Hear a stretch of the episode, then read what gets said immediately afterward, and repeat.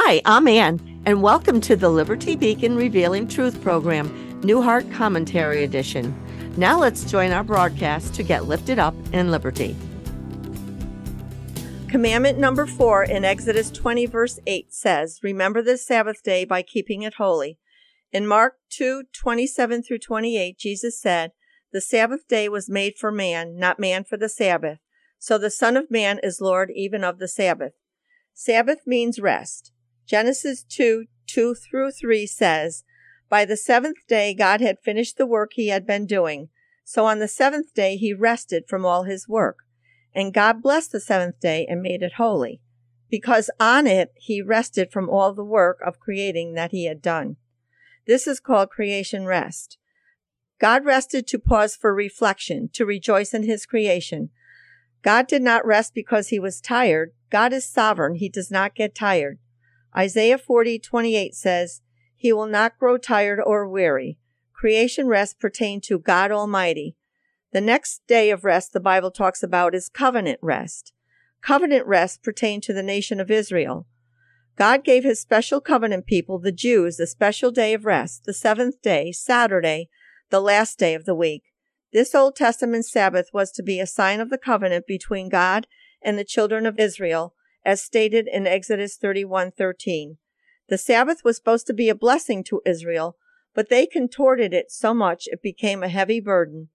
The Jews added to the word of God and found many ways to break the Sabbath. Jesus would heal and do works of love and mercy on the Sabbath and was hated by the Pharisees for it. They accused Jesus of being a Sabbath breaker. In Matthew 15:6, Jesus said, "Thus you nullify the word of God for the sake of your tradition.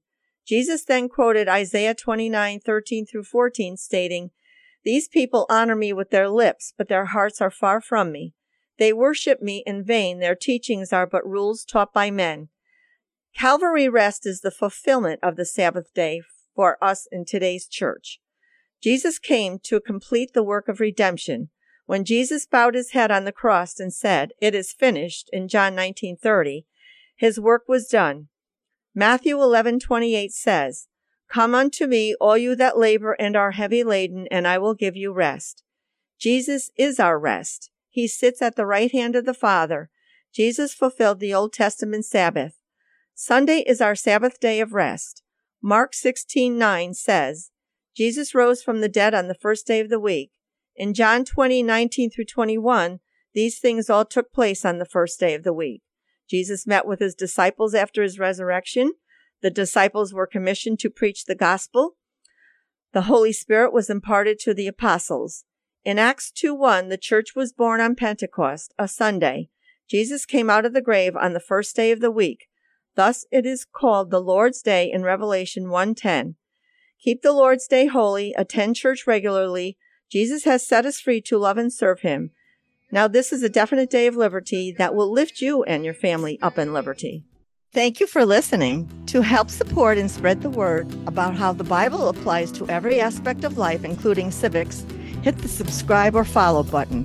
Join us in participating in 2 Chronicles 7:14 by repenting and trusting Jesus Christ for your personal salvation, our civic restoration, and for God to heal our land. Visit us on the web at libertycfchurch.org. Mail us at P.O. Box 235, Latham, New York 12110.